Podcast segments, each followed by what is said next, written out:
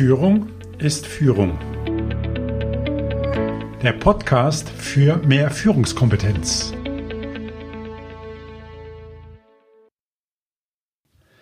Herzlich willkommen zu einer neuen Folge des Podcasts Führung ist Führung, liebe Hörerinnen und Hörer. Heute soll es sich um das meiner Meinung nach wichtigste, um nicht zu sagen das einzige Werkzeug drehen, was wir zum Thema Führung haben nämlich um Kommunikation. Was genau ist das eigentlich, Kommunikation?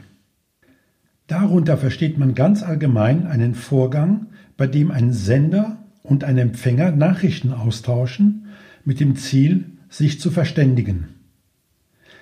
Dieser Austausch findet in Form von Sprache und oder Zeichen statt. Was ich mit Sprache meine, ist wohl offensichtlich. Zeichen können sein verschriftliche Sprache, Körperhaltung, Gestik und Mimik, die Stimmmodulation, also die Tonalität, ob ich zornig oder gut gelaunt klinge. Genauso gehören auch Energiefelder dazu. Wie viel Abstand halte ich zu meinem Kommunikationspartner? Sie kennen das sicher, dass es Ihnen unangenehm ist, wenn Menschen, die Sie nicht kennen oder mögen, keine Distanz wahren und zu nah an sie herankommen. Bei Personen, denen man nahe steht, verringert sich dagegen der körperliche Abstand. Mit Nähe und Distanz und der dazugehörigen Energie kann man also ganz bewusst Aussagen treffen.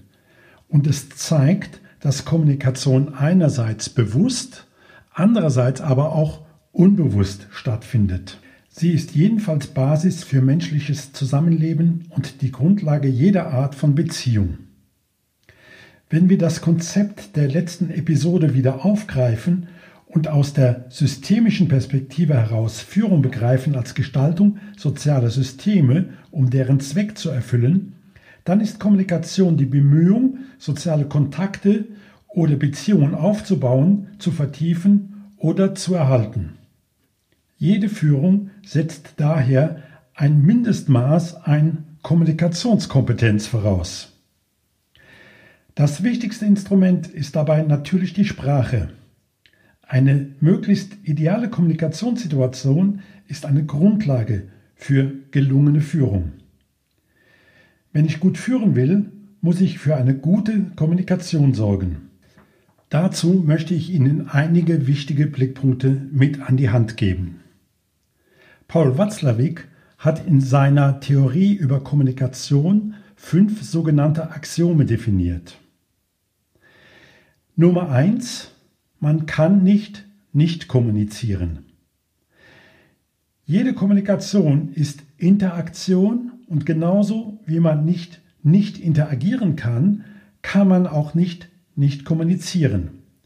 Selbst wenn ich nicht spreche und angestrengt den Blick meines Gegenübers ausweiche, teile ich damit nonverbal schon etwas mit. Ich kommuniziere. Das zweite Axiom lautet, jede Kommunikation hat einen Inhalts- und einen Beziehungsaspekt. Der Inhaltsaspekt bezieht sich auf die Informationen, die vermittelt werden. Der Beziehungsaspekt meint, dass jede Aussage auch etwas über die Beziehung zwischen Sender und Empfänger aussagt. Friedemann Schulz von Thun hat dies noch detaillierter aufgeteilt, aber dazu später mehr. Ich kann, und wenn auch nur über Gestik und Mimik, meinen Gesprächspartner zum Beispiel abwerten oder bestätigen.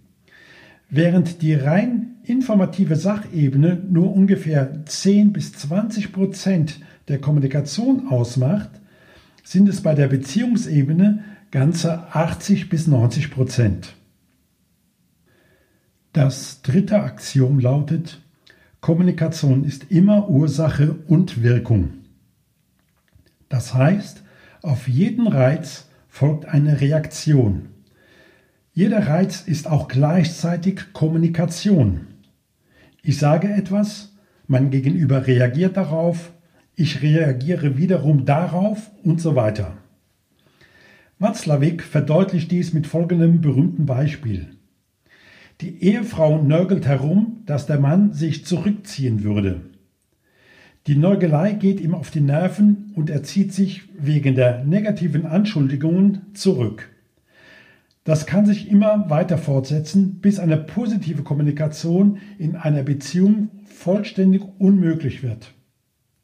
Beide Kommunikationspartner hinterfragen dabei ihre tiefere Beweggründe überhaupt nicht und reagieren nur auf das, was für sie wahrnehmbares Verhalten ist. Selbst wenn wir formal das Gespräch beenden, bleibt bei jedem Gesprächspartner ein Konstrukt in den Gedanken zurück, welches wieder Einfluss auf die später folgenden Interaktionen mit diesem Menschen hat. Jeder Teilnehmer dieser Interaktion formt damit auch die Beziehung. Das vierte Axiom von Paul Watzlawick lautet, Menschliche Kommunikation bedient sich analoger und digitaler Modalitäten. Hierbei ist nicht digital als per Computer zu kommunizieren und analog per Papier gemeint. Watzlawick versteht unter analog alle nicht sprachlichen Elemente wie Mimik oder Gestik. Mit dem digitalen Inhaltsaspekt Sprache oder Schrift mit der komplexes Wissen vermittelt oder logische Verknüpfungen und Negationen ausgedrückt werden. Die analogen Modalitäten spielen wiederum auf den Beziehungsaspekt an. Wenn beide Ebenen unterschiedliche Signale abgeben, zum Beispiel Ja als Zustimmung gesagt wird und gleichzeitig der Kopf geschüttelt wird, kommt es zu Kommunikationsstörungen. Das fünfte und letzte Axiom der Watzlawickschen Kommunikationstheorie lautet, Kommunikation ist symmetrisch oder komplementär. Also entweder sind zwei an der Kommunikation beteiligten gleich starken Partner, dann ist die Kommunikation ausgewogen und symmetrisch. Man könnte auch sagen, die Gesprächspartner spiegeln sich. Bei einer komplementären Kommunikation gibt es unterschiedlich starke Kommunikationspartner, einen stärkeren und einen schwächeren. Dies ist entweder über Hierarchie definiert oder über den Bildungsgrad oder Expertenstatus oder ähnliches. Hier gibt es die Möglichkeit einer kommunikativen Über- und Unterordnung. Auch die Chance, die Unterschiedlichkeit in einer sich gegenseitigen Ergänzung zu leben, besteht. Das Wichtigste, was wir daraus mitnehmen sollten, Informationen sind nur ein kleiner Teil von Kommunikation. Wenn ich mich nur über E-Mails mitteile, fällt ein Großteil der Kommunikation, nämlich der Beziehungsaspekt, vollkommen weg. Gerade Führung bedarf der personalen Kommunikation. Hier müssen Beziehungen geklärt werden. Das funktioniert nur über zwischenmenschliche Kommunikation. Wer sich in seinem Homeoffice vergräbt, wird nie erfolgreich führen können, weil er nicht richtig kommuniziert. Mein langjähriger Lehrer Rupert Ley fasst es folgendermaßen zusammen. Kommunikation ist eine Abfolge von Interaktionen, die Informationen, Emotionen, Bedürfnisse, Interessen, Wertungen sowie Vorurteile hervorbringen, transportieren oder verändern. Damit Kommunikation gelingt, also ihr Ziel erreicht, ist ein gemeinsamer Erkenntnisfortschritt nötig, um für die Sache, um die es geht, die bestmögliche Lösung zu finden. Dazu sollte man sich eines bewusst machen. Die Welt ist nicht so, wie ich sie wahrnehme. Dieser Ansatz wird im Übrigen auch vom radikalen Konstruktivismus beschrieben, der auf Ergebnissen der Erkenntnisforschung beruht. Ich möchte Ihnen das gerne in einigen Grundzügen erläutern. Unsere Sinne sind einer enormen Datenflut ausgesetzt. Forschungen zeigen, dass jede Sekunde eine Datenmenge von 10 hoch 9 Bits auf unsere Sinnesorgane einprasseln. Augen, Ohren, Geruch, Geschmack, Wärme, Kälte, Druck, Beschaffenheit von Oberflächen etc. pp. Wesentlich für die Verarbeitung dieser Daten ist deren Reduktion. Diese findet durch Selektion statt. Wir filtern also für uns unwesentliche Signale aus. Der dafür notwendige Filter wird sehr stark durch unsere Gefühlswelt bestimmt. Unser Gehirn reduziert diese Datenmenge auf 10 hoch 2, also auf 100 Bits pro Sekunde. Die so auf das Wesentliche gefilterte Daten werden dann mit bereits gespeicherten Informationen kombiniert. Ich erinnere hier nur kurz an das vorhin erwähnte Beispiel mit der nörgelnden Ehefrau, das als Konstrukt im Kopf weiter existiert. Die so angereicherte Datenmenge erreicht dann wieder einen Umfang von 10 hoch 7 Bit pro Sekunde. Wenn wir uns dies vor Augen halten, ist es nachvollziehbar, warum diese Erkenntnistheorie Konstruktivismus heißt. Wir konstruieren uns unsere Wahrnehmung im Wesentlichen aus uns selbst. Wir sind keine Filmkamera, die objektiv aufzeichnet und neutral dokumentiert, was um sie herum geschieht. Unser Hirn baut automatisch ein Bild zusammen, das zu unserer Weltsicht und zu unseren Einstellungen passt. Daher werden wir auch nie in die Erkenntnis der tatsächlichen Wahrheit gelangen, sondern nur über unsere Gewissheiten sprechen können.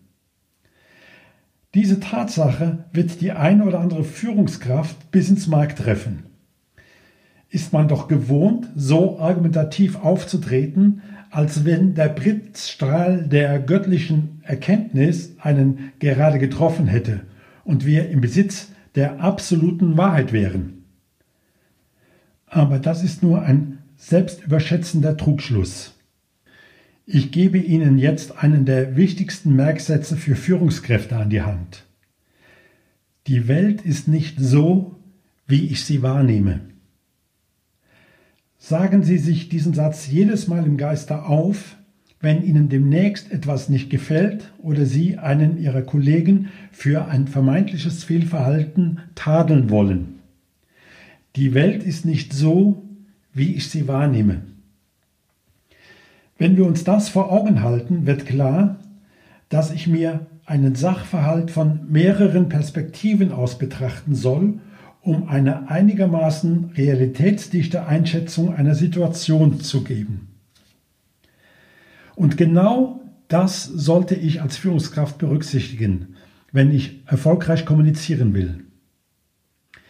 Sprechen Sie mit zwei, drei Kollegen, idealerweise welche, von denen Sie wissen, dass sie viele Dinge anders bewerten als Sie selbst. Befragen Sie sie zu deren Wahrnehmung der Situation. Damit beginnen sie, ihre eigenen Konstrukte zu dynamisieren. Wenn ich schon von gelingender Kommunikation spreche, möchte ich auch ein Augenmerk darauf legen, wie wir misslingende Kommunikation vermeiden können. Hierzu ist es sinnvoll, einmal die Gründe für Missverständnisse in der Kommunikation zu betrachten. Häufig entsteht eine Störung der Kommunikation durch eine Verwechslung der Nachrichtenebenen. Mein Gesprächspartner und ich legen unterschiedliche Definitionen von Begriffen zugrunde. Dies kann man vermeiden und umgehen, indem wir die wesentlichen Begriffe, um die es bei unserer Kommunikation geht, gemeinsam definieren. Dabei ist es unerheblich, ob diese gewählte Definition reif für Wikipedia oder für ältere Zuhörer für den Brockhaus sind. Es ist absolut hinreichend, wenn die am Gespräch Beteiligten sich auf diese Begriffsdefinition einlassen können, damit ein annähernd gleiches Verständnis die Wahrscheinlichkeit des Missverständnisses minimiert.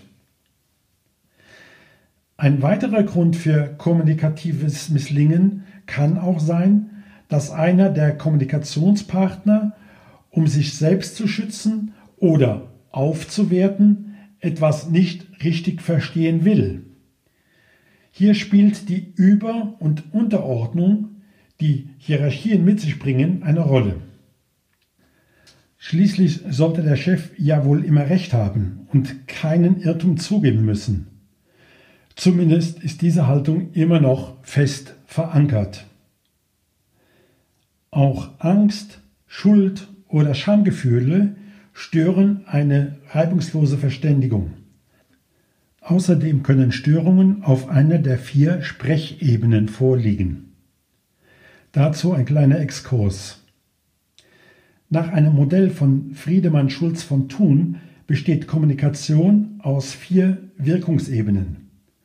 Dem Sachinhalt, der Selbstdarstellung, der Beziehung und der Appellebene.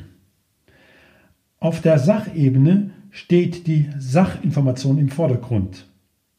Viele halten daher die Ebene für das Wesentliche im Sprechen und wundern sich, wenn die Kommunikation misslingt. Auf der Ebene der Selbstdarstellung sagen wir auch immer etwas über uns selbst. Diese Selbstmitteilung kann sehr offen sein, meist aber ist sie verschlüsselt. Zum Beispiel deutet das Auftreten von überflüssigen Redundanzen im Sprachgebrauch auf Selbstverliebtheit und oder Eitelkeit hin.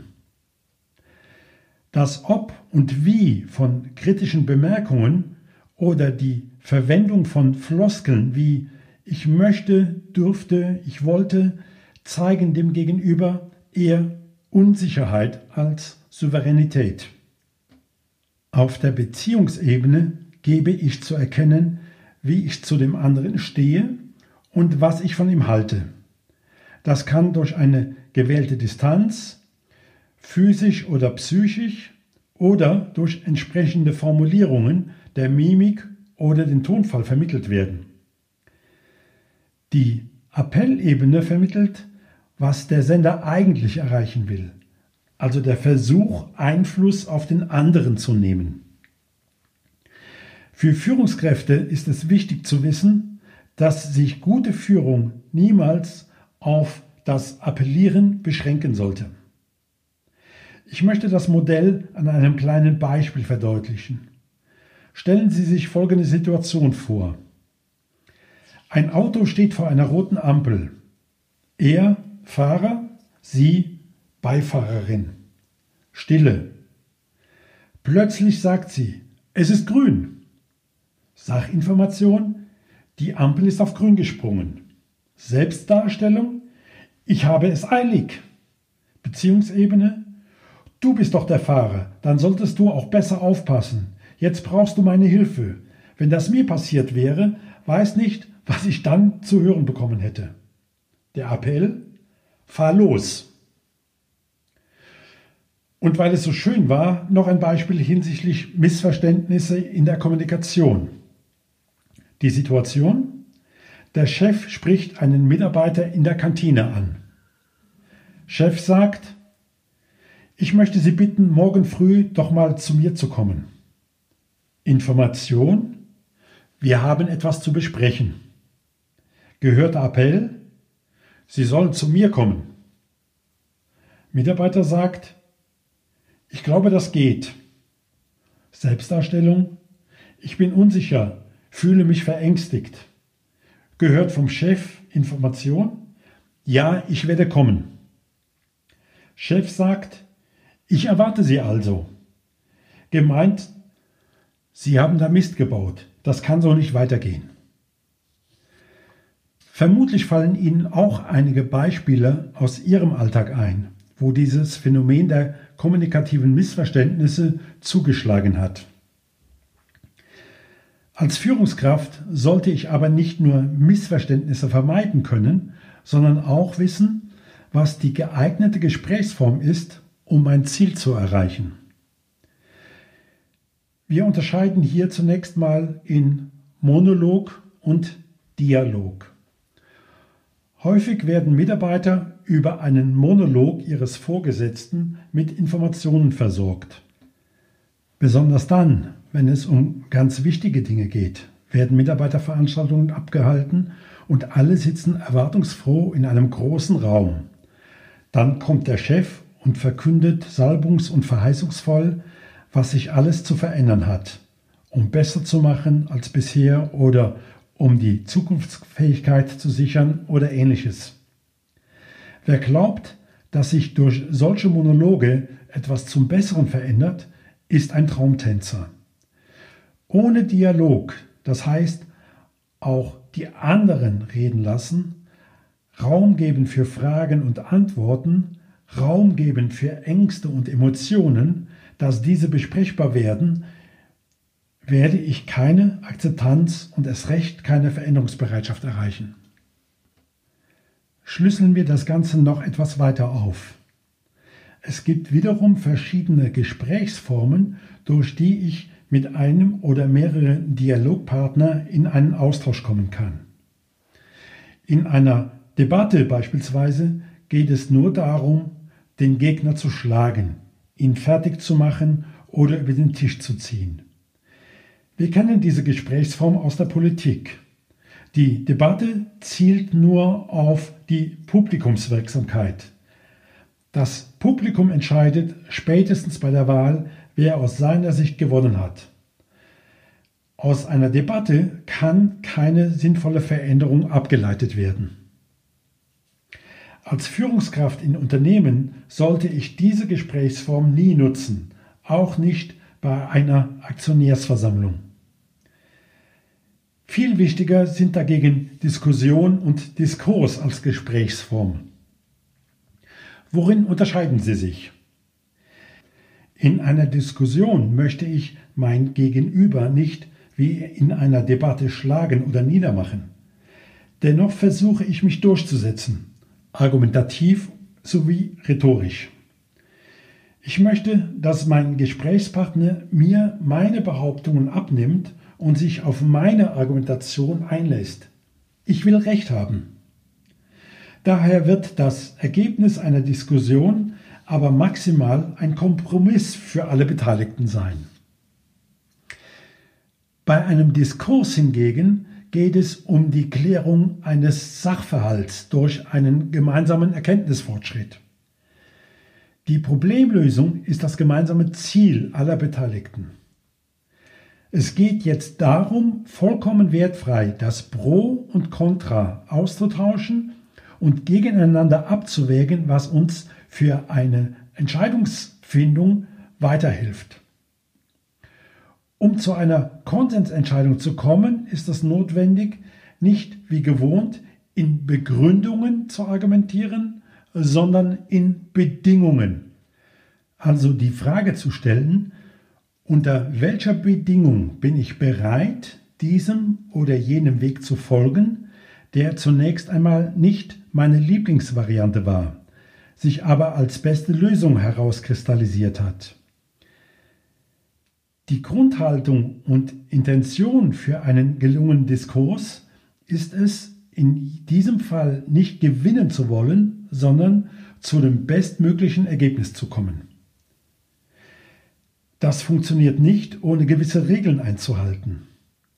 Diese sollten aber nicht nur für den Diskurs gelten, sondern grundsätzlich die Basis für gelingende Kommunikation sein. Nummer eins: Ich muss mein Gegenüber ausreden lassen. So einfach das auch klingen mag, so schwer ist es meist in der entsprechenden Situation. Im besten Fall gibt es einen Moderator, der darauf achtet, dass die Gesprächsanteile ausgewogen sind und die Sachorientierung nicht aus dem Blick gerät. Genauso wichtig ist das richtige Zuhören. Das erfordert Geduld und Genauigkeit. So wie ich mich selbst möglichst klar äußere, muss ich auch herausfinden, was der andere exakt gemeint hat. Im Zweifelsfall einfach nochmal nachfragen, ob ich das Gesagte so richtig verstanden habe. Eine kritische Analyse der Aussagen gehört ebenso dazu. Bleibe ich wirklich sachlich? Ist die Logik meiner Aussage nachvollziehbar und schlüssig? Eine weitere hilfreiche Fähigkeit, um mit einem anderen Menschen etwas klären zu können, ist die Fähigkeit zu Alterozentrik. Dieser Begriff ist uns nicht so geläufig. Er benennt das Gegenteil von Egozentrik und bezeichnet eine Haltung, uns auf andere Menschen, deren Werte, Erwartungen, Interesse und Bedürfnisse einstellen zu können. Diese Haltung ist notwendig, damit wir uns überhaupt in die Lage versetzen, in einer Kommunikation etwas sachlich klären zu können.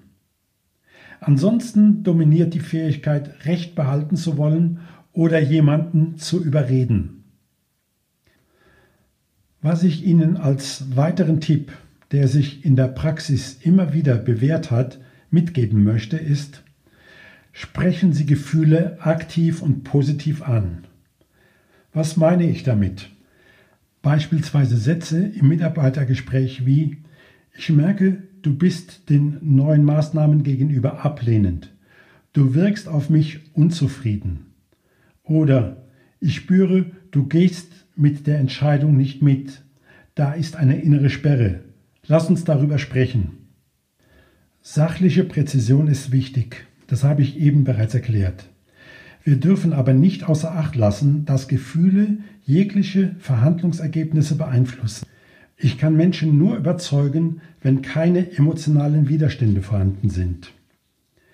Wenn ich als Führungskraft auch den Emotionen in den Kommunikationen Raum gebe, stärke ich damit außerdem das Vertrauen der Mitarbeiter zu mir.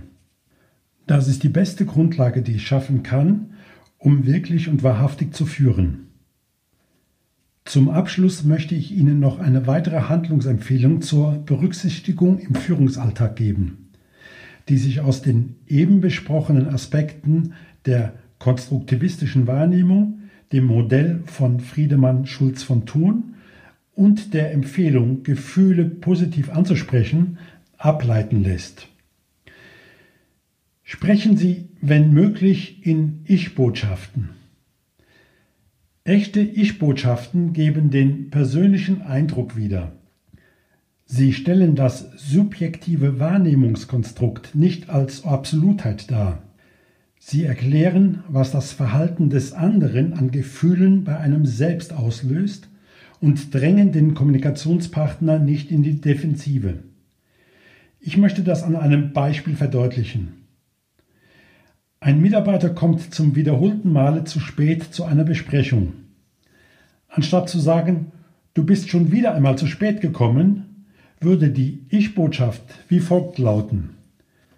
Ich habe hier eine Viertelstunde auf dich gewartet und mich total geärgert, weil ich extrem viel zu tun habe.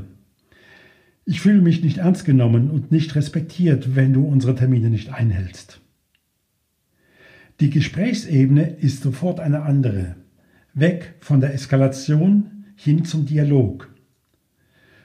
So eine echte und ehrliche Ich-Botschaft sorgt für mehr Verständnis und ein besseres Miteinander.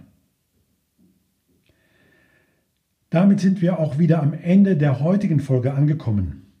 Wenn Sie jetzt aber noch mehr Input zum Thema Kommunikation haben wollen, schauen Sie doch mal auf meinem Blog unter www.alfreddoll.de vorbei. Hier finden Sie im aktuellen Blog einen Beitrag zum Thema Kommunikation und deren Einfluss auf die Unternehmenskultur. Ich bedanke mich fürs Zuhören und freue mich, wenn Sie beim nächsten Mal wieder mit dabei sind. Fleißig kommentieren, bewerten oder diesen Podcast abonnieren. Gehen Sie in Führung und bleiben Sie gesund. Ihr Alfred Doll.